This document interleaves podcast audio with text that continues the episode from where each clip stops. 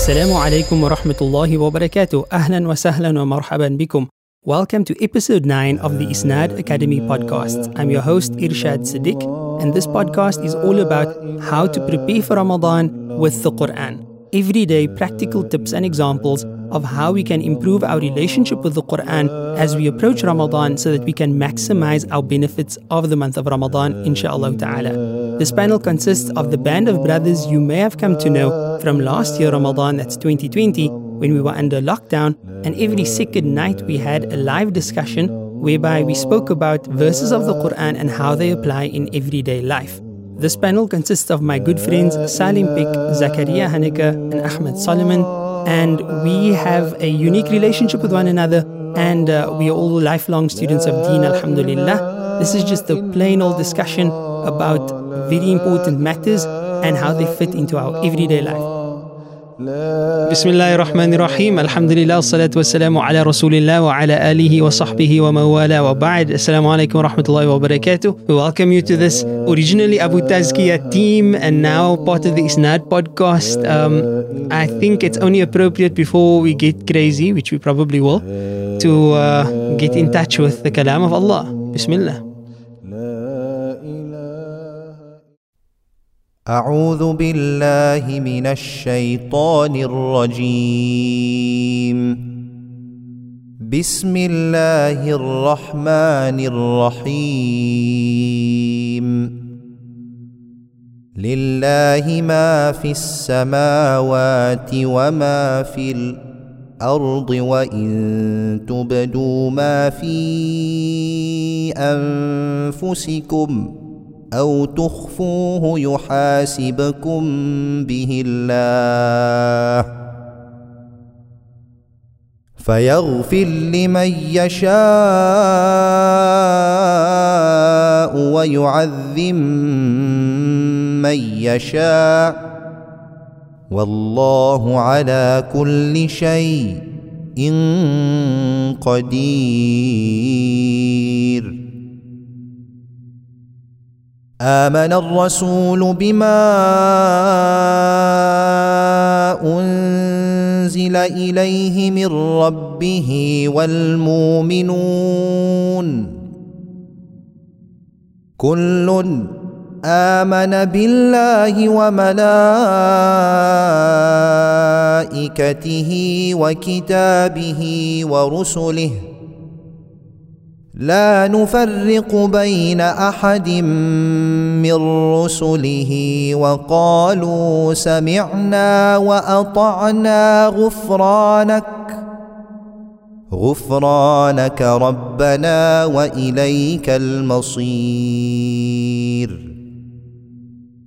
لا يكلف الله نفسا إلا وسعها.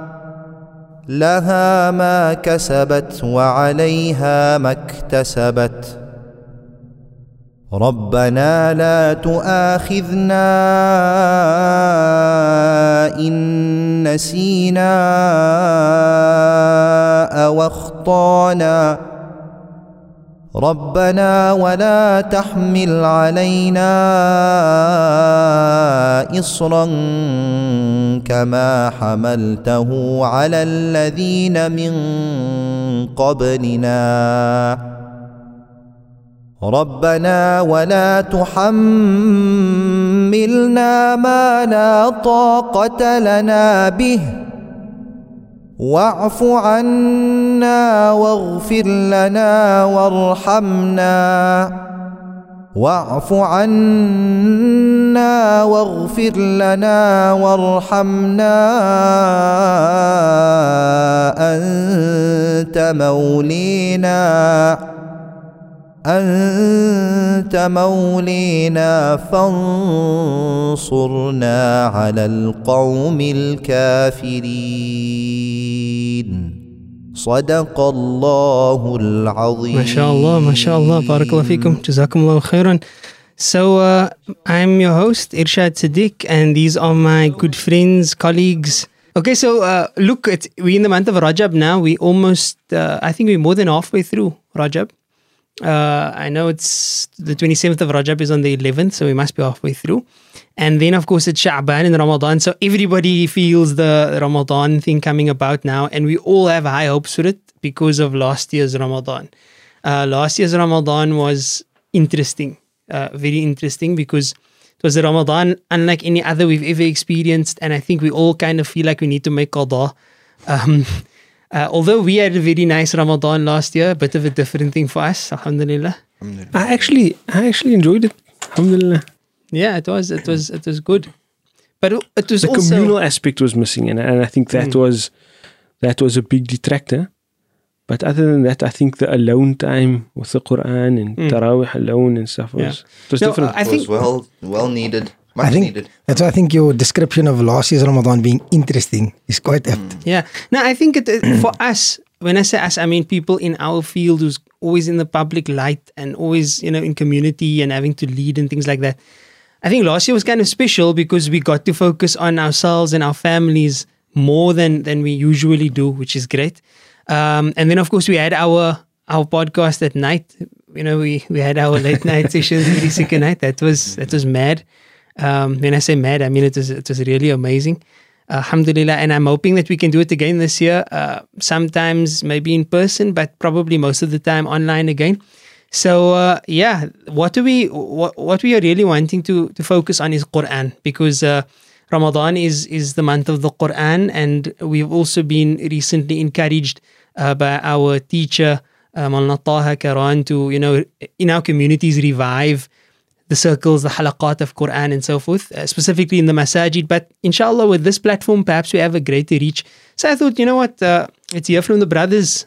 What do you think about uh, how people should approach the month of Ramadan? How should how should they prepare uh, with the Quran? I feel like for the for the for the average person, you know, any any person out there, male or female, the first thought is I need to bacha more, which is fine. I mean, there's nothing wrong with that.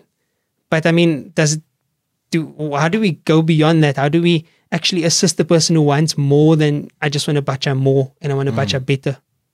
Bismillah. So uh, first, I first I start off by saying, I mean, we make dua that Allah Ta'ala firstly grants us the awareness of preparation specifically for the month of Ramadan. Um, I wouldn't say that preparation is something that is void in our lives. We prepare on a Sunday night for school on a Monday and we prepare to go early to work or, you know, we're preparing to do stuff all the time. Um, you know, what is the level of preparation we are doing specifically for the spiritual aspect of Ramadan is perhaps something that we need to consider as well. Uh, for Ramadan itself, Alhamdulillah, the you know all the places are open up in in terms of doing the preparations, man. So the pre-Ramadan fair and wherever, and the aunties and the titis are stocking up on samosas, and you know it's quiet, it's lekker, Alhamdulillah. But what the imani preparations, definitely, if we know that we need to, then we will, inshallah. Secondly, um, yes, Ramadan is a month of the Quran, and everybody always wants to connect there. Um, we, yeah, we, we all we all have this greater consciousness coming to Ramadan and the fact that we need to prepare and Quran seems the best place always to start of do that. The problem is if we're constantly doing the preparation and we sort of at the same step and we didn't uh, take it further from one Ramadan to the next Ramadan, then we'll find that you know perhaps over a number of years we're probably preparing over the same few steps. You know, so okay, this year I, I go to a bacha class before Ramadan. Uh, but then sometime or maybe last year before Ramadan I went to a bacha class type of a thing and life has somehow just you know flipped totally off control corona whatever the case may be and I find myself now again wanting to go to a beginner bacha Yeah, class man yeah. uh, the consciousness of that alhamdulillah is beautiful but we always want to uh, take it of course a step further than that and I mean the idea of this podcast is that we want to uh, create this awareness and you know uh, create avenues from this inshallah where people can um, come together where people can have some sort of a structure in their lives too specifically with preparing with Quran uh, and preparing for Ramadan in the same in the same type of manner Okay. Thereafter, I suppose it is the idea of continuing also after the month of Ramadan uh, with those goals for the Quran and of the Quran that we have set for ourselves. Inshallah. Khair, khair. Uh, um, shukran. And that is also a nice promotion of your bacha classes. Bacha classes everywhere. Bismillah. Wherever there is, go. Everyone, go. Wherever you can find a bacha class, go. Bismillah. Yeah, yeah. That's I- actually another topic for another time. I'd like to, if I can, if I can, uh, like jump in there. I think also one of the, one of the um, uh, like angles, man, that that like really made a difference for me when it comes to like uh, even just approaching Ramadan, is to have the mindset that um, that uh, the months leading up to Ramadan, you know, is like uh, plays a major factor in how much we take from Ramadan, man. Like you know, of our teachers make the analogy that um, in Rajab you kind of plant the seeds, and in Sha'ban you kind of water it a bit more, and then in Ramadan you reap, man. So now, um, from just a preparation perspective, right? If you look at it from a coaching perspective or goal setting perspective, if you know you want to perform at a certain level in the month of Ramadan, right? Because all of us, who wouldn't want to know they left Ramadan with a khatam, right? Um, some would like to do 10 khatam, some would like to do 3 khatam, some would like to whatever it may be, man. So just from a goal setting perspective, there's a few elements and a few angles from which we have to prepare for this, man. Um, one of which, and I think it's a lot overlooked. I don't, I don't really hear how people kind of talk about this. Um, and I think maybe this platform we could uh, discuss it as well. Is like the actual, like physical preparation, man, for Ramadan. Like ibadah, right? Is is is something that takes a toll on you physically, man. Like you know, sitting and reading Quran, like you want to read a juz a day, two juz a day. Physically, that's not sustainable if you're not reading a juz or two a day already, man. There has to be like a start point if you want to last the, th- the Or, 30 or days. you, you will do it, but you'll be in your jobs. you can't do anything else. Yeah. And, and and what happens is we find people uh, who in the last 10 days they're dead already. Energy's gone, everything's flat. But the, the Sunnah of Rasulullah is opposite. Last 10 days is boosting. But so the preparation, I think when we're talking now in early days. days, must come visit. Maybe we can make him some coffee. yeah, definitely. The coffee, the coffee podcast we're gonna have. That's a separate one. But he was gonna go there. We give him all the, the tips and tricks for the coffee. Um, you know, keeping uh the the the the, the, the aids to staying awake the, the the early hours in the morning and He's the late drink of the. Sufis. No, definitely. Well, that shad has a nice green background there behind you. Yo, what is up with you in my green background? yes. It's nice. It's bringing out your inside. so, but carry on with your point. It was beautiful. So, so what I'm saying is, besides you know planning the coffee and having good coffee to help you, um, the physical elements we have to prepare for as well. So people whose aspirations is um, uh, just getting through that first khatam. Ah. Uh, you know, a lot of people, and I and I know this uh, from just my own experience, where people say, and especially in the youth, like, yeah, I wanted to do a khatam, but I didn't.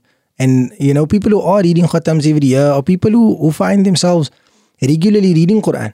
So it's not a stretch for them to read a juz a day, um, or two juz a day. So physically sitting, looking at a book for half an hour, that's a physical component. Let's just look at it, uh, you know, let's kind of divorce it from the spiritual journey that's happening over there.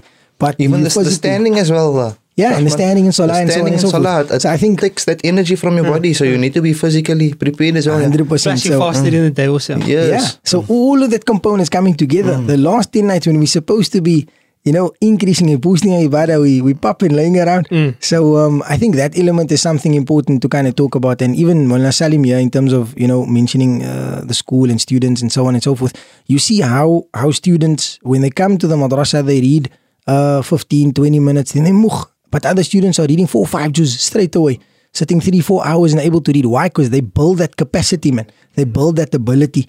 So uh, if we have goals for Ramadan, understand that we have to build the ability, man, as opposed to just setting a goal that's not grounded in the reality of where we are right now. Look, yeah, I know you're waiting for a moment to disagree, no, but before you get to that, I just wanted to to tell you, man, when I did when I did my when I got into running, so the first the first race was Oceans, right? That was my first race, and it was like uh, the first time I experienced that vibe. So now, obviously, the next year I must now want to do it again because I was not into it. And by then, I joined uh, a a running club at Iteko Running Club.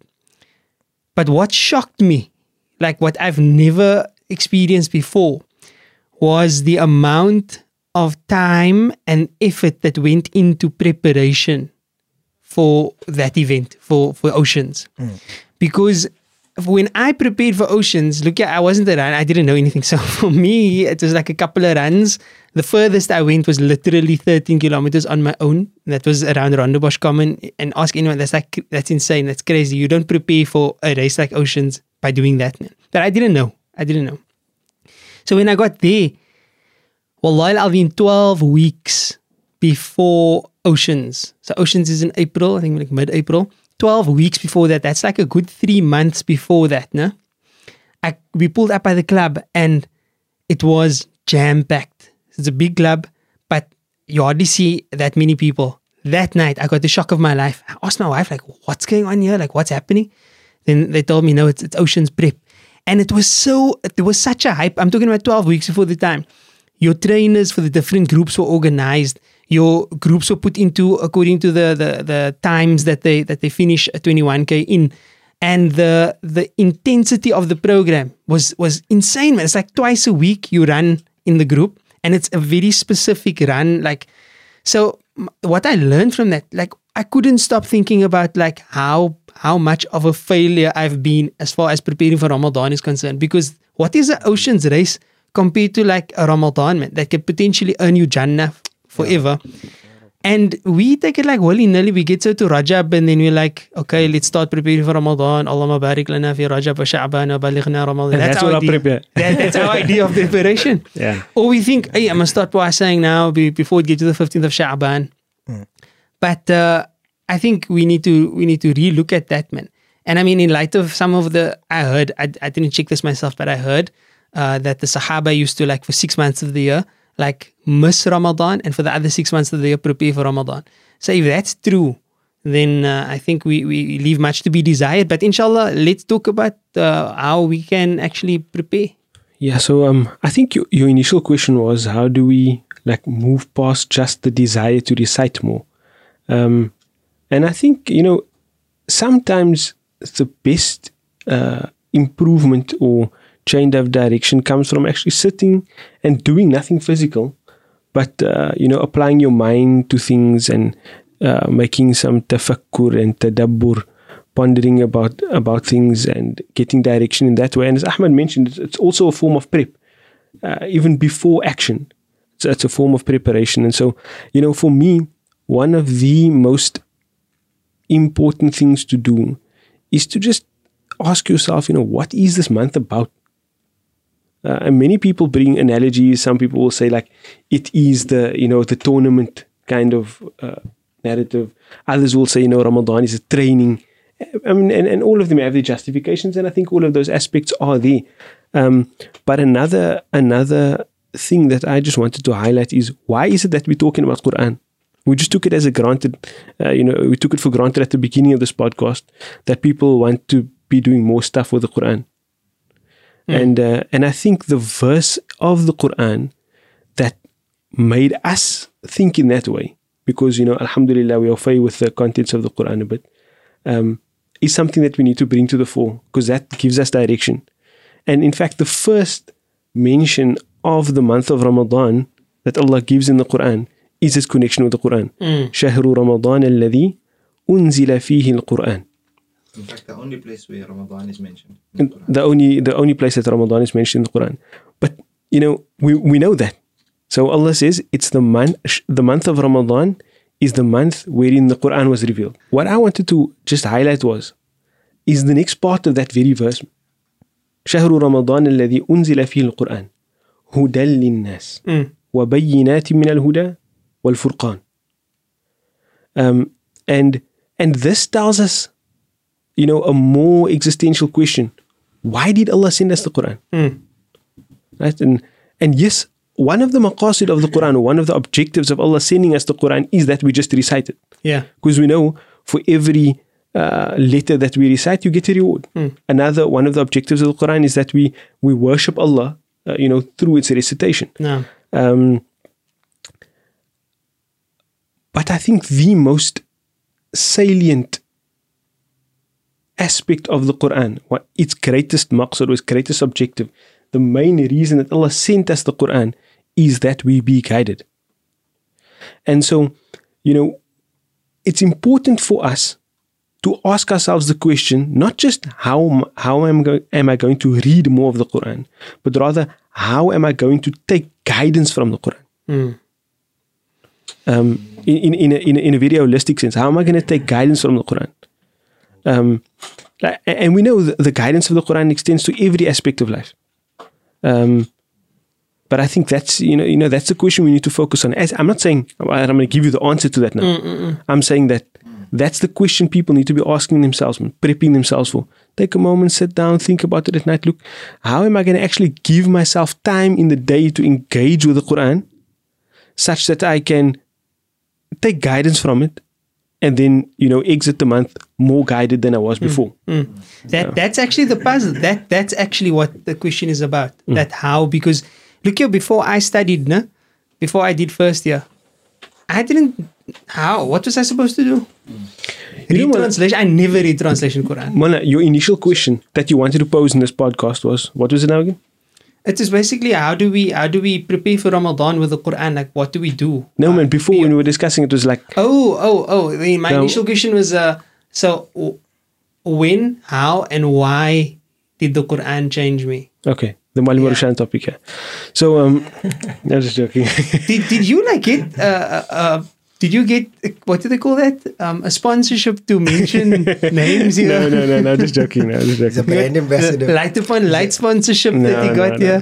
No, so uh, you know that I mean really that amazing that, work, that, that question actually brings uh, you know brings part of that answer to my mind. You you said, look, before I before I went to first year, what did I do? And and that brought to mind the question like when did I start engaging with the Quran? And um, you know, it actually happened under very funny circumstances. Um, I don't know if it was funny or weird or if I Has it should got even something to do with you and that rose in your mouth? something to do with those. Uh, no, but um, actually, not directly, but indirectly, yes. Okay. And um, and it was. I remember I had this translation of Quran uh, that only had translation in it. It was um, gifted to me actually by Sheikh Puli, Oh, uh. Sheikh Yusuf Puli. Um, the translation was by Aisha Bewley. I don't know how I never rated it actually as a translation. I mean, I was reading it back then when I hadn't studied anything, but it was. I mean, I can remember two occasions in my life where I actually opened up the translation and read it. One was funny enough. Me and my mom have a very close relationship, alhamdulillah. And sometimes I tell her too much, uh, that stuff that I know is going to infuriate her, and then it does, and then whatever. But like, I think the one time I was angry with my mom for some reason. And then I just opened up the Quran. And um, and for some reason it opened up to the verse uh, كاف ها يا عين صاد ذكر رحمة ربك عبده زكريا. Um, it wasn't in Arabic. It was it was only English in the in the, in the book. Um, and I think you know for me that was already like, oh, okay, what does it mean? This is a, a mention of of the favor or the mercy of your Lord to his slave Zakaria. How special didn't you feel? Yeah, I'm not gonna lie to you. I, did, I mean, it's that I'm not the Zakaria that was Yeah, yeah. intended by the, the revelation of that verse. Of course not. But it's just that act of turning to the Quran for God. I actually I was angry. I don't know why I opened the Quran. Um, it's not like I, I mean I, I was still at high school. I didn't have any thought of going to study Deen or anything at the time. Maybe it was like a somewhere in the back of my mind. But just the fact that I opened that book and I read it and there was guidance. So I don't think we need to create lots of barriers. And the other occasion was actually, I don't know if I must if I must say this. Can I say it and you cut it out if it's not appropriate? Uh, Bismillah. So the so what, what what happened was there was like uh, a girl that liked me. Well, I liked her. Cut this out rather. you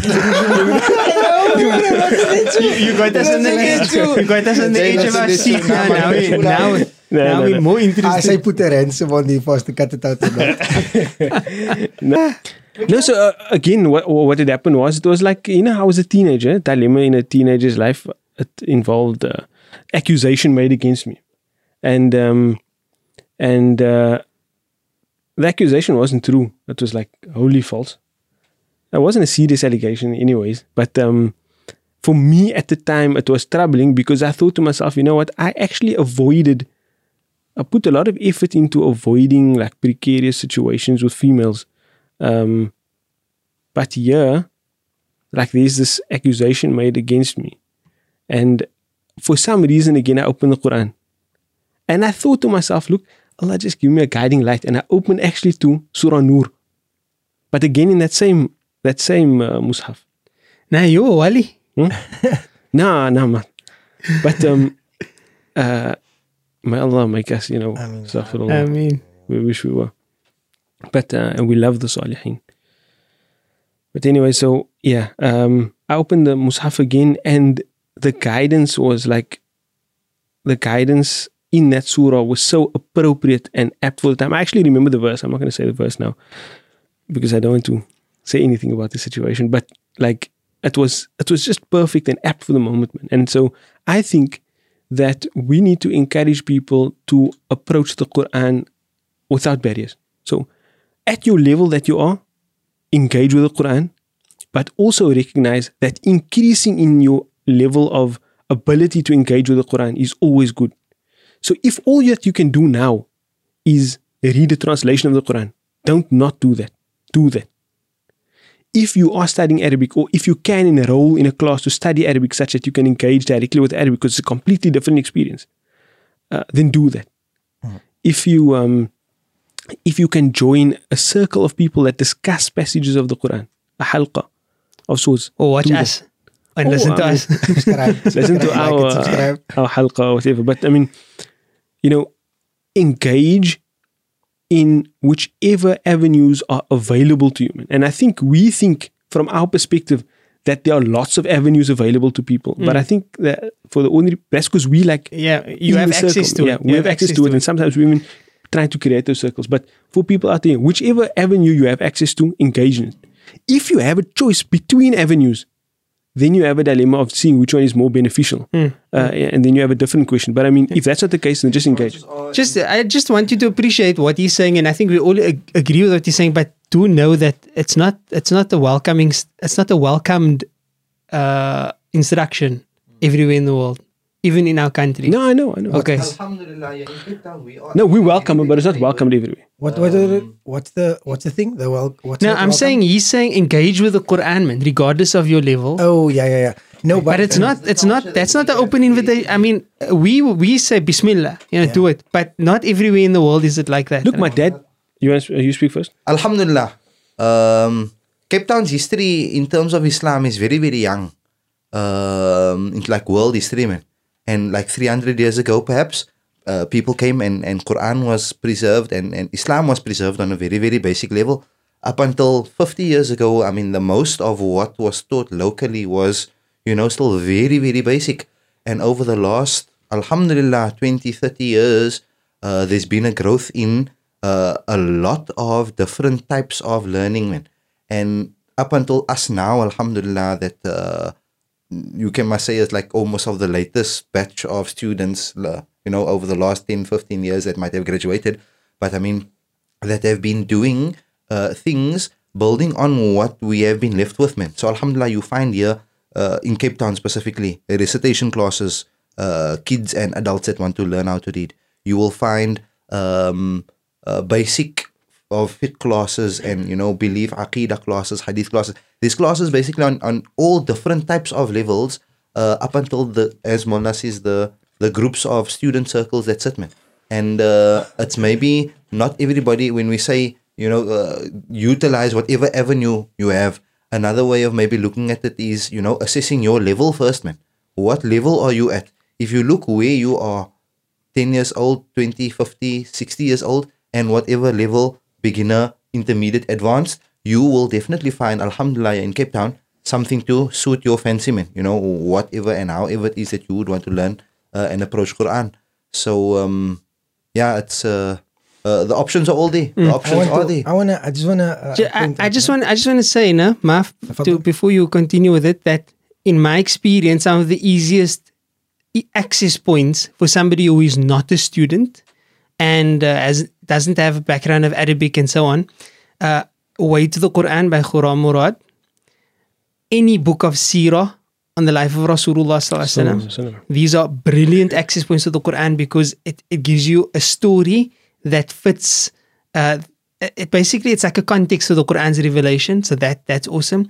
And then thirdly, let us not forget that we are living in a world where most of the people that we interact with on a day-to-day basis uh, are online 100%. and there are so many resources available online the only caution that i would i would i would add in here is that obviously don't just take anything and everything from anyone but rather specifically look for systematic uh, teaching that takes you from point a to point z like for example like Bayyinah right? You can you can look at Bayyinah and you can find an entire coverage of the Quran from the beginning till the end. And there are other platforms as and, well. and I think another uh, thing that must be said there, just as, as a cautionary note, is that check with, you know, adept local scholars about, you know, the qualifications and the, you know, whether you should be taking from a specific person or not. Sometimes people are overly, overly critical of other people, but just uh, find out that there's no, like, this, this person is not, uh, you know, following some deviant school of thought or anything like that. It, it is important to check out. yeah. I'm, I'm glad you guys mentioned that now because I was gonna say that um, that this is the, when Zakaria mentioned this now, you know, in terms of um, just like the difference of of approaching it with the mindset of guidance, man. Right? It was so relevant to me because I sat with one of my one of my teachers. So I I, I completed Hifz before uh, interacting with the meanings of the Quran. So I memorized Quran and I was just bacharing. Um, and again, not something I, I, I like. I don't know. It's obviously not something you're proud of, but it's something that I mentioned because it's a reality. Is I memorized the Quran and it was just this book that I was reading. It didn't mean much more to me than that at the time, right? Um, and that's the reality of a lot of lot of people, and that was uh, that's a different topic on on its own. So I memorized the whole book, right? Um, and reading ajaza after ajaza. So now what happens is now I come and I and I and I and I started at Darul Naim, and then you have your first interactions with the Quran in a in a different way. This is part two of the discussion that we're Uh, going into now. yeah, the, but- but- the, the where, where, what, when, how, and why Yeah, the Quran change you? But but be, besides the changing part, right? I'll kind of leave it out if that is going to be part two of the discussion. What then happened was I found a major difference in and Mullah know, right? So now you you're maintaining your Quran, you have to read every day a certain amount of ajza, whatever your program is, on what level you're at, right? So whether you're reading a juz a day, three juz a day, five juz a day, right? Whatever you're reading a day, that reading for me felt void of something, man. So I spoke to one of my teachers about it, man. So he said, look you must actually sit twice, man, a day. One, where you read and your objective is you you you you retaining and also obviously the the the benefits of, the benefits and the virtues of tilawat al Quran is there. You're reading, you're getting the rewards like Mullah Zakaria mentioned earlier. Every letter you're reading, you're getting your your 10 reward at least and so on and so forth, right? So those are all there. But then you must sit separately and read a khatam for thinking, man, and reading and engaging, man, and reading and connecting, reading and you know. And then uh, then I found out that Imam Shafi would do the same in his life, man. Different khatams. We you know he'd read a khatam with this you know objective of of tadabbur and looking and so on and so forth, man. so I think it's important here, and and what I got excited about and why I'm, glad you guys mentioned the online thing is that we and again I'm coming from that perspective of how do we prepare for this actual journey, man. Right? So now Ramadan's coming up, and now even if you're approaching with that mindset of guidance, still, man, look how much time. It's gonna come down to time. It always comes down to time. I mean, we're gonna be asked about time. Well, asr innal insan lafi khusr. Everyone's at a loss. Right? Allah subhanahu says everyone except those who believe, and then Allah brings the brings the the, the, the exception. Illa alladhina amanu wa amilu salihat. Those who believe and do righteous deeds and remind one another with good and uh, and, and and with patience. But Allah starts it out with asr, man, time. So it comes down to time. Now we look at okay, look here. Come to Ramadan, I want to spend my time? Because if you want to do things, you need time. So what I what what I would uh, recommend, and I was looking at um at uh, at uh, the, the the advice of Imam Al Haddad, and he says that put a time in your day for everything, man. Right? So when Zakaria mentioned this whole different approach of look here, just engagement, like actually start now already in terms of our prep and take five minutes We look here, I just wanna maybe find out about um, this five minutes belongs to Quran. Right now, in that five minutes, you maybe start by saying, "Okay, what YouTube videos can I watch?" Okay, they spoke about Bayyinah, they spoke about this. So, but every day you put a five minutes towards that, man. So now that five minutes becomes maybe 10 minutes. Okay, so 10 minutes for Quran. All I'm doing is I'm maybe watching a video about Quran or I'm listening to a podcast about Quran or I'm, but I've given 10 minutes a day to Quran. Now you start to condition your body that 10 minutes of your day belongs to Quran. Now, I know you can uh, look at this and it's just it's just an approach. If you don't like the approach, no problem. But how much of our minutes of our day do we currently give to Quran, man? How much of our day currently do we give to Quran? Now tomorrow you plan 10 minutes. Although it's gonna be that I'm gonna research about it, or I'm gonna find YouTube channels to follow, or I'm In gonna find words, an online class. to do, 10 anything to do with Quran. You've given 10 minutes of your day to Quran. As a start, man. You know why I think this is important? And then you mentioned the online thing. So look at YouTube something, man. Check what is there on YouTube. How people Quran change people's life, whatever. Do something about Quran, man. Just change it. I, ah, you know, I think what you what, so what you say now is like slightly different to the advice Mullah Irshad gave a bit earlier. Man. And I and I actually think to make that ten minutes sustainable, right? To make you bought into spending that ten minutes daily, a systematic thing will will, will do you more benefit. No, I agree. But what I'm saying is the starting point, you don't even know what system to take. So, for example, your 10 minutes of even checking what system I'm going to take, and then that's my 10 minutes for Quran. If I'm on the phone with I him, must like, also think Irshad, about that I'm system, like, look here, it's not academy. Let me mm. send you some message. You spoke about the systematic approach. Da, da, da. That's your 10 minutes you're giving towards Quran already, man, as a start. And I'm telling you why, because it's Yeah, that important. was a very small start. man. No, no. Yes, doesn't matter. exactly, Doesn't exactly. There's matter. nog eens by die Quran. Exactly. Habibi, no problem. Exactly, no problem. bro, People no. underestimate the small start. Jamil. People Jamil. underestimate the small start. How do you And I'm make a telling you fire? why. How do you With make a a fire with a match? Well, the Yeah. matchstick, man, bro. You No, what I'm saying, what, what I'm saying is. I, I, under- I understand it. I understand it. I'm just saying, in relation to the month of Ramadan, maybe you can do that today, yeah, ne? And then Exactly. tomorrow. Ah. Look Which here, will- uh, Andre, I'm not So- saying that. I'm saying this is our starting point. Mm. mm. I'm saying tomorrow must be five minutes, mm. right? With from the moment you hear this podcast, mm. like you I can still fit in a five minutes today. Still, you can still fit in five minutes before you go sleep. Yeah. You can take it five minutes to messages in the academy and say, look, yeah, this, this, this. Yeah. give me some stuff to follow. Yeah. So my thing is meeting people where they're at is very important. Let me tell you something my dad did with me one day. Right? I hated reading, right? And I was, for the life of me, never gonna read. Plus, you guys know I'm a bit of a rebel. So anytime I get to You read, read? huh? You read? You I read now, Habibi. Every MashaAllah, single day. I read. Allah, Allah. But let me tell you how I started. I Allah wasn't grant your father the Jannah. me. I mean, I mean, He's still alive. I know. it's alright, man. Kwana make the after the gets Jannah. Yeah, but Ah, when he dies, Yeah, obviously. usually Allah grant him Jannah. so You know, what when Allah grant him Jannah? Jannah, Allah grant him must. Jannah in this dunya and in the wait, akhirah. wait, huh? I mean, Nah. what if- I mean, Okay. So, um, so here's what happened, right? So I, um, I'm playing rugby at the time. He comes to me and he tells me, look here, um, so the time I'm following Joost van der Westhuizen and I'm watching all his rugby matches and everything. He tells me, you know what's cool about him, man? He knows all the rules. So he's always next to the ref. He's always getting control over the game. Even the refs feel intimidated by him. Look here, my dad prints out the rules. He tells me, look here, read all the rules. It's like three pages. I read all the the the, the, the world rugby rules. How's that And I start bro? reading. Then he comes to me, look here, take a rugby magazine. Gives me a rugby magazine, check this, check that. I start reading, I start reading, I start reading. Now I still didn't like reading, but I liked what I got from it, man. I liked what I gained. Till today I tell youth, look here, I still hate reading. But I love what I get from it, man. My perspective grows. I learn a couple of stuff, this, that, and the other. So because now I know what I've gotten out of the process, man. It's about the process. Mashallah. But I enjoy it, so I engage in it and I make it part of my day, man. So my point is meet people with the app, your five minutes. Although it's a very, very small start, you're not even, like you say, you're not even, it's not even close to the Quran. But look here, that's your start, man. And Allah only expects you to take that next step, man. Allah Akbar. Allah accept your five minutes, Ameen. people. We just got some very beautiful advice from uh, Hafid Ahmed over there. Uh, mashallah, I think that's it's pertinent, a nice starter, and and I don't think anybody must underestimate any effort that they make, man. Like, don't be like Zakaria and and look down on other people when they say they're only going to do five minutes. no, no, no. I, I'll- I never look down on any effort. What what I what I actually intended was not that the five minutes is too little.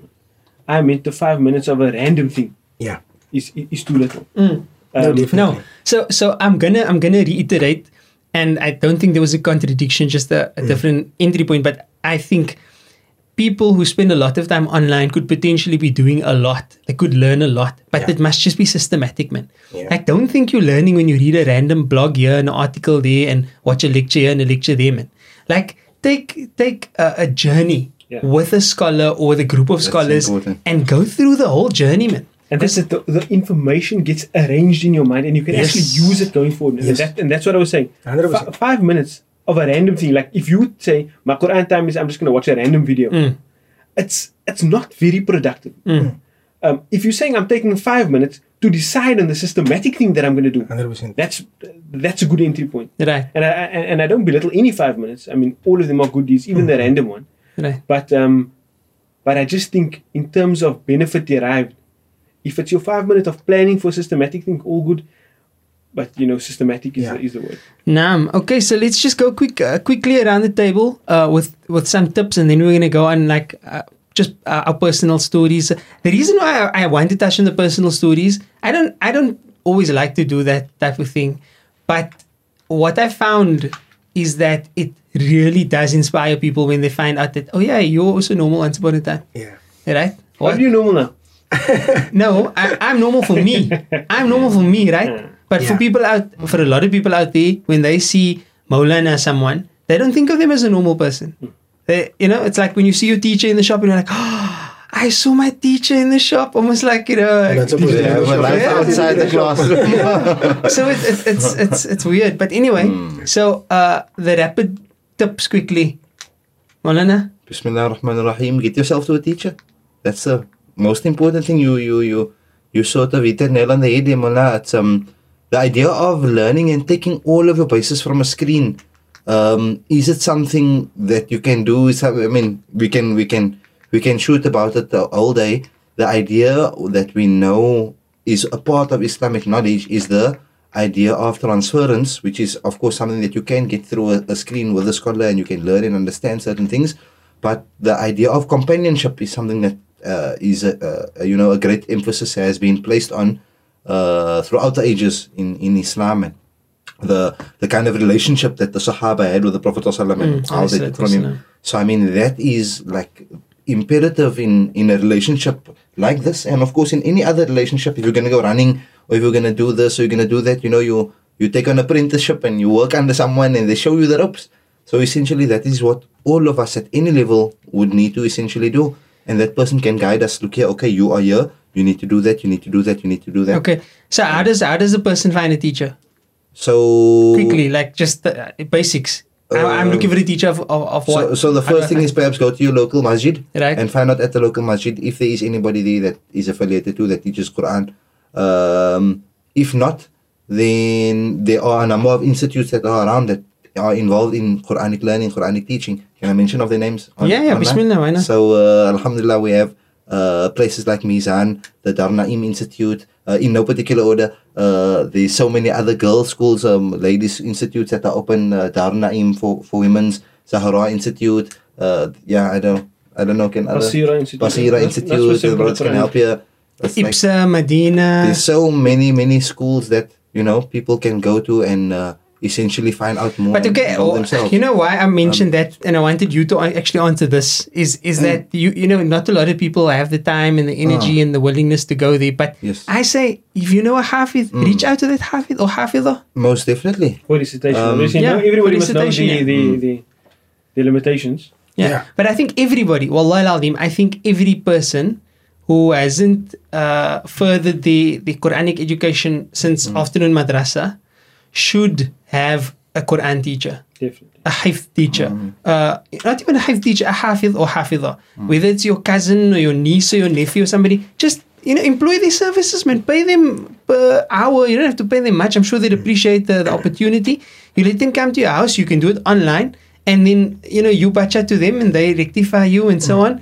You let your whole family do that. I think I think that must be like a standard practice. Yeah, you know, uh, my wife used to my wife used to read to my cousin, and then even every now and then you don't get around, she drop a lesson on a voice note and send it to her, and Mm. just to keep that consistency. And but I like the approach that you're saying, man. Reach out to those who's right closer to you. You Mm. know half of in your family, in your road or whatever, and then connect through them.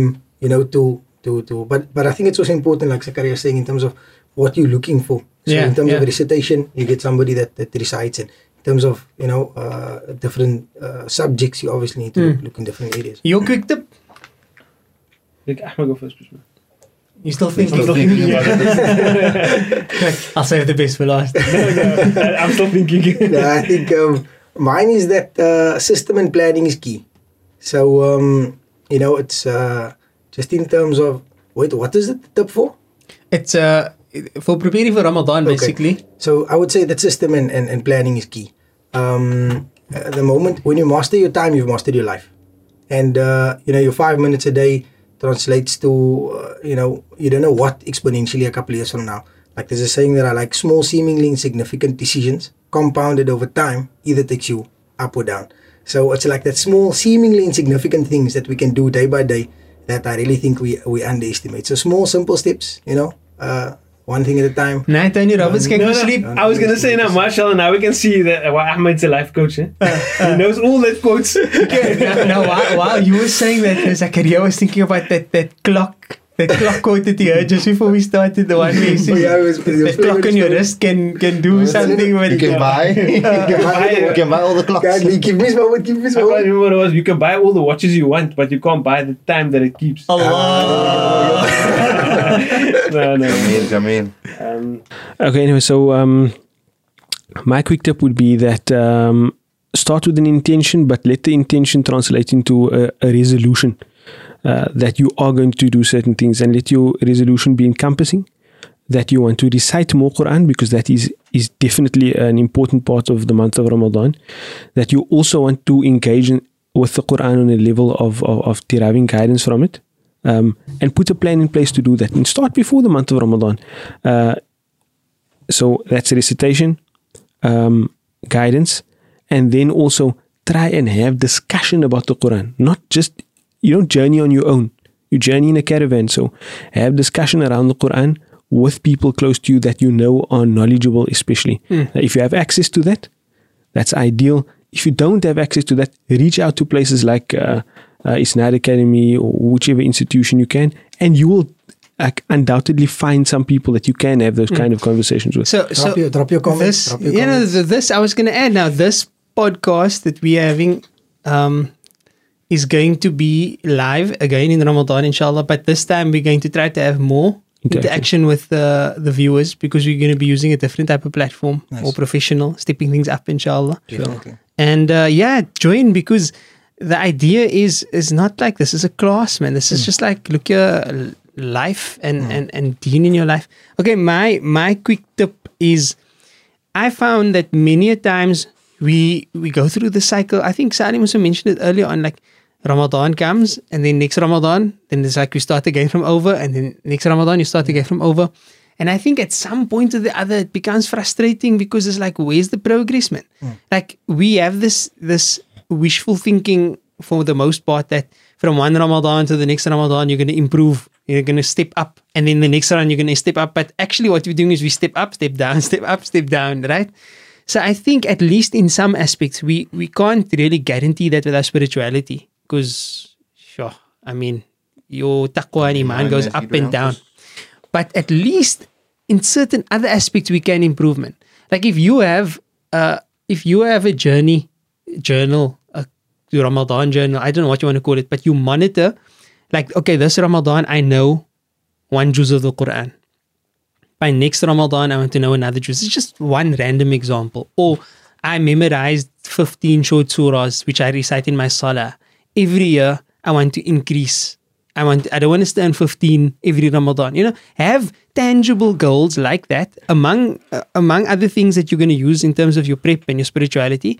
But have tangible goals that you can actually measure how you in, improve in Ramadan. Another example is uh, I'm very passionate about the the masnoon du'as, man, the sunnah du'as. I think that's something that we people overlook too much. We jump all over the place to other things, literally and figuratively. But then we overlook the stuff that that's like right there in front of us. yeah. Well, you know, I actually know someone who would, would like just Five keep a note on their phone. Yeah. Would just keep a note on their phone like, I swear too much. I do X too much. I, you know, I. So that's a tangible yeah, it's a difference that you can thing. make. So so all I'm saying is like have these little things. Don't go don't go overboard because it can become overwhelming. But then at least okay, this Ramadan I, I achieved. I memorized two du'as. If it's two du'as, know, what is two du'as, right? But it's something. So then the next Ramadan you can say, okay, this is where I am now. Hmm. My spirituality may have gone down, my this may have gone down, my that may have gone down, hmm. but I know a bit more Quran, I know a bit more ahadith, I know a bit more sunnah du'as. But I, Mala, what I'm saying is, I actually think that you know, including those things that filter into your spirituality, will will create a lasting change in your spirituality. Hmm. like, yes, the increasing in recitation of Quran and dua, etc., but also, like, you know, those subtle actions that we do in our life that shape who we are. You, you know why? Uh, That's why I use the example of, of swearing. It's like something that comes like second nature to people, Yeah. whatever. That's one example. Or I, or I talk too much about other people, like something like that. You know what I mean? and, and and you know you know And that's what makes you spiritual. Why this is important because remember the other the other the other enemy in this whole thing here is shaitan, right?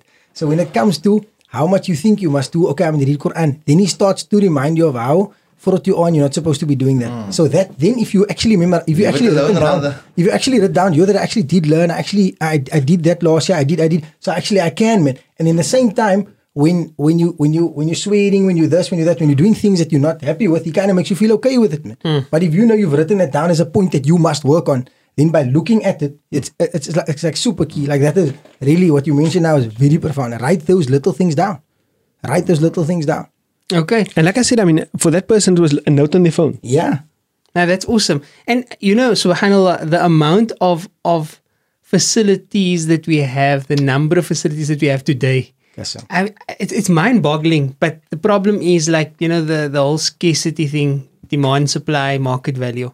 Uh, in economics, the the the higher the supply, you know, the technically you could have the same demand or lower demand and then the market value or something goes down. So now we have all these facilities at our disposal and we we're weak, you know what I mean? Imagine you go back and you give Imam Nawawi rahimahullah a laptop. You know what I mean? Yeah. yeah But here we have laptops, Maktabatu Shamila, the internet. It's it's it's it's, it's crazy. Which leads me then to believe, Mana, that there's another point that is perhaps extremely important is the element of sacrifice, man. Mm. If we look at what the scholars like those produced with what they had, I mean, it seemed like impossible. Mm. What are we able to produce? W- This, I mean, yes, the world is full of challenges, but me in my own personal capacity, I mean, this is what I would like to, you know, ask a question for myself and for each and every one of us out there, man. For me to get that daily rizq, that sustenance that I must get now, how much sacrifice do I need to sort of put in, man? And mm. how much do I put in? Yeah. For, you know, the next person, everybody's sacrifice is not different, man. Yeah, yeah, yeah. So the the idea of Quran thing, okay, Ramadan is coming. I know I want to prepare for it and it's in my mind and so on. Mm. But you know, am I ready to give up a Friday night soccer game now Now- because there's a Friday yes, night Quran class happening? yes. Right. Or am I ready to give up a Saturday morning shopping now because there's a Saturday Quran class I'm happening? I'm very know what I glad mean? you you're going on so this the on element this of thing. sacrifice, Mullah, is in fact what I would believe is a greater thing. I mean, it, it's it's so close into the preparation. Yeah. You could, if you wanted to say preparation, you could have just Yeah. said you must sacrifice because Yeah. you're gonna have to give up stuff. My dear listener, if you're gonna want to go on this journey of Quran, you're not gonna get Quran with still having your life the same as it is right at this present moment. Allah, Allah, Allah, Allah, You know, you guys So, were, Maaf, I didn't mean to drop that bomb, but Now you guys were going on about uh, you guys were going on about the quotes earlier on. There's one I have to mention here. You have to give up to go up. Allah. If you want to level up, you want to go up. I, I can't must give you the bomb again, uh, but uh, okay. Now, on a serious note, now what what what Sheikh said that's actually my next step, but it, my next step relates to that. So what you're saying is sacrifice. I want to actually specifically state that apart from what we must look at in terms of what I can do, what I can do, what I can do, also look at what I need to stop doing. Hmm. That is a serious part of your preparation. Now here's a quick tip, right? On the on the on the modern day smartphones, there's a facility to see how much screen time you have on a daily basis. Malana, leave that for next podcast, man. Oh, No, no, I just, this is a quick tip. I mean, we can get into it, but the quick tip is the average person spends four hours on that, and it actually shows you like what you spend it on, whether that's Facebook, WhatsApp, whatever the case, or YouTube. What's the name of that, man? TikTok. No, it's not an app. It's a facility on your on, on your on, any phone. Just go into your uh, On your, on your battery app and stuff like that. no, it's just Device, uh, dev- something. Um, let's see. Usage statistics. Just, just okay. Whose phone is available? Phone is Yeah, yeah. Let me give me your Nah, phone. I'll check for it. wait, you can't see where I was on my. Wait, go. Just wait, there- go. there was an app that I had that- No, it's not the It's app. not It's not the It app. You're talking about the usage statistics. Something like that. Yeah. I can't remember what it's called. Let, let's just because I mean people are also gonna also gonna be it's, gonna been, asking. check. it's been So- reframed to, to, checking to on show a- you like on your, your health. this? It shows Digital well-being. It's called digital well-being and parental Okay, controls. that's only on Samsung phones, man. Oh, okay, but other phones have it. It's just called something else. phones, so, mashallah, phones yeah, that this guy's really good. Two hours, twenty-five minutes um, Ajib. For the whole day. Mostly Was WhatsApp, and then Mostly uh, WhatsApp, yeah. and then eighteen minutes on a timer. That that was here when he was exercising, and then eleven minutes on Facebook. Yo, this is like a pious. Uh, Nah, he's a What's. No, I'm busy working now, He's a bro. fit, healthy hafiz. I'm up and down, holding on the a fit, scaffolding. healthy hafiz. Yeah, Allah. No, If- I, I Tamam. don't. That is what your screen before- time must look like if you're No. fit, healthy, No, hafiz. no, Yeah, no, salam. Tamam. Before you get to Sheikh, fit, the evidence before you speaks get for to itself, fit, healthy Sheikh. Hafiz. He's got the second phone. Alhamdulillah, no. It's, uh, uh, it's something that I need to share. It goes back to your beginning question Uh, and if I don't share it now, I'm going to forget. Um, وَأَمَّا بِنِعْمَةِ رَبِّكَ فَحَدِّث uh, Whatever bounty of your Lord that He has given to you, you should speak about it. And I mean, we're sharing these things. I mean, you, you, you mentioned the personal journey, uh, Mullah Irshad. Uh, it's a very important thing, and you know, it is a ni'mah from Allah at the end of the day. Alhamdulillah, for the last 10 probably years of my life, I've been teaching like in full time deen classes, uh, madrasa, been sitting down and so forth and so on, you know, and, and trying to encourage people come towards the Quran, read more Quran, and so forth and so on.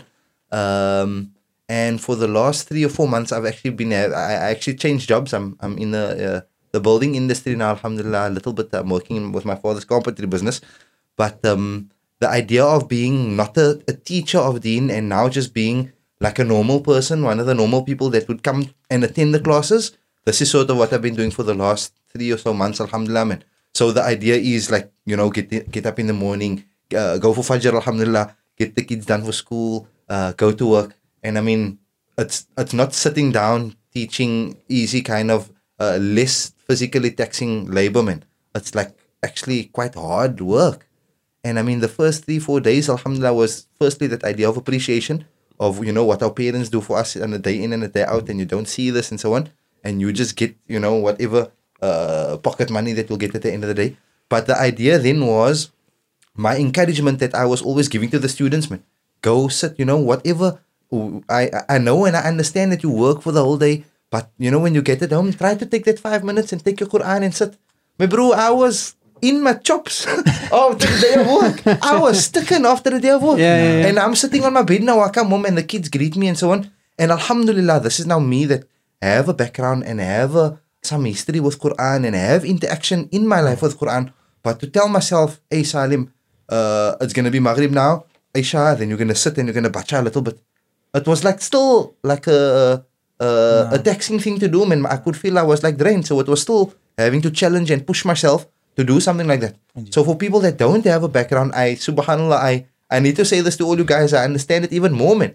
Like your whole challenge and the whole thing of you wanting to get closer, you know you need support and you don't know how and you don't know where and so on. You know, uh, Isnad Academy is here for you, man. The Learn Quran Foundation, we're here for you. All the institutes that are out there, we're all here for you, inshallah. Um, stick it, and, and we can make a plan and can bacha and do something, Yeah. man.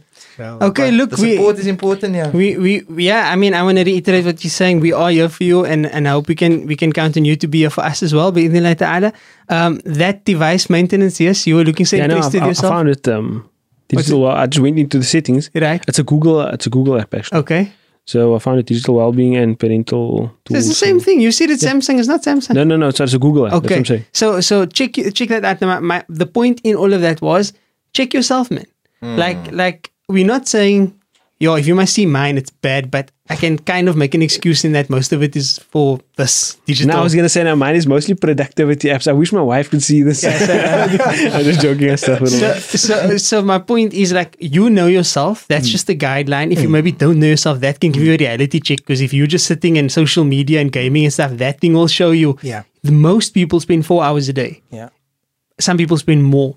All we're saying is like just sacrifice a little bit, man. Like cut down so that when you get to Ramadan and you maybe have one hour, then it's good. Okay. You know, um, if you maybe have a half an hour, then it's good. If you can make a bigger sacrifice, but the the way I see Ramadan is what you put in is what you get out. No. Not in the same proportion. Allah Taala can give you a whole lot more than you put in, but it's it's proportionate to your effort in the sense that the more effort you make, the more fruits you will see coming out of it. So make the sacrifice. Ramadan, one of the biggest components of Ramadan that we can't overlook is the fasting. It is it is uh, depriving your your pleasury senses to a certain extent, and there's magic in that. Because when you do that, then other senses spring up.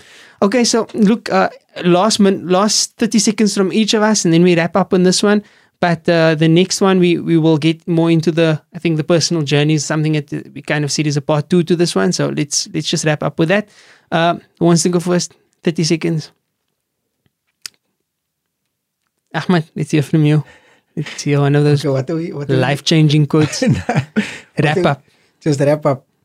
Um, okay, if if uh, if I must wrap up thirty seconds, um, be aware of who you are. And I liked what you mentioned last. To check yourself, right? Just to be aware of who you are. You can never plot a path to where you want to be without knowing where you are. Even if you open your Google apps and you put in a destination, you must put in currently where you're going from. So if you don't know where you are, you can't meet yourself where you're at, then you're not going to be able to plot the journey in the first place, let alone take it. So be aware of where you are and don't be ashamed of where you are. Because if you where you are and you realized where you are, you're already favored by Allah subhanahu wa ta'ala. Just to make that realization and then set the path and take the journey, inshallah. MashaAllah. 30 seconds. Let me see. Can it, silence for 30 seconds? no, no, I'm just joking. Yeah. going to Morocco mode. Um, I don't like. I mean, 30 seconds is quick to think of uh, existential advice, but I think just start start somewhere. Start small. Start somewhere, and um, and set aside that time for the time every day for the Quran. And I think make it try and make it at the at the set time where you where you do it the same time every day and, and, and just start somewhere inshallah Allah will, Allah will increase you and have and have a sincere intention that's like you know when you spoke about Allah can give you you know multiple times more than the effort that you do I think it stems from having a sincere intention Naam. Jazakumullah khairan. 30 seconds. Joke. All of us, would- no, no joke, no joke. No, you must give All us a of us- joke. all- You didn't give us a single joke. Okay, There's 20 no- seconds advice, 10 seconds a joke. Bismillah. First the joke, because otherwise you're going to end up on a, on a laugh. What do you call a flower out in legs? Fly without legs. Oh. Wait, You mean a fly without wings? Wait, Sally. wait. A fly without, Yeah, man, that's what I mean, man. just, a fly without wings. What's going on? Yes, Yes, you yes. have to cut out a fly without wings. what do you call a fly without wings? You wings? said a fly without legs. yeah And you It's say okay, man. You that earlier, had a hard day at work. He's doing hard labor now. yeah Salim uh, seriously Anyway. bro. A fly without Now I have to tell a hard joke for the next podcast. Why? Because of the nasiha that's coming. In al hasanat, yudhibun as Allah, Allah. Indeed, the good things will wipe out the bad things. There's not one of us sitting here speaking on this podcast or listening to this podcast, except that we know that there's holes in our lives that we need to plug close. There's plasters. In, we- yeah, we plugged already all of the plasters on our relationship with Allah. And how are we going to, you know, how are we going to fix it even more? How are we going to draw Allah's mercy on us? Good deeds wipe out the bad deeds. And Quran is one of the easiest, most super ways for us to uh, gain good deeds. Every single letter that you read is 10 reward, at least. If you have wudu, it's more. If you're sitting in the masjid, it's more. If you're standing in salah, it's more. Allahu Akbar. One of the most easiest ways for us to gain good deeds uh, via reading Quran. And we hope that we die. allows that good deeds must outweigh our bad deeds. Ameen, Ya Rabbil Alameen. Jazakumullah khairan, brothers. Till next time.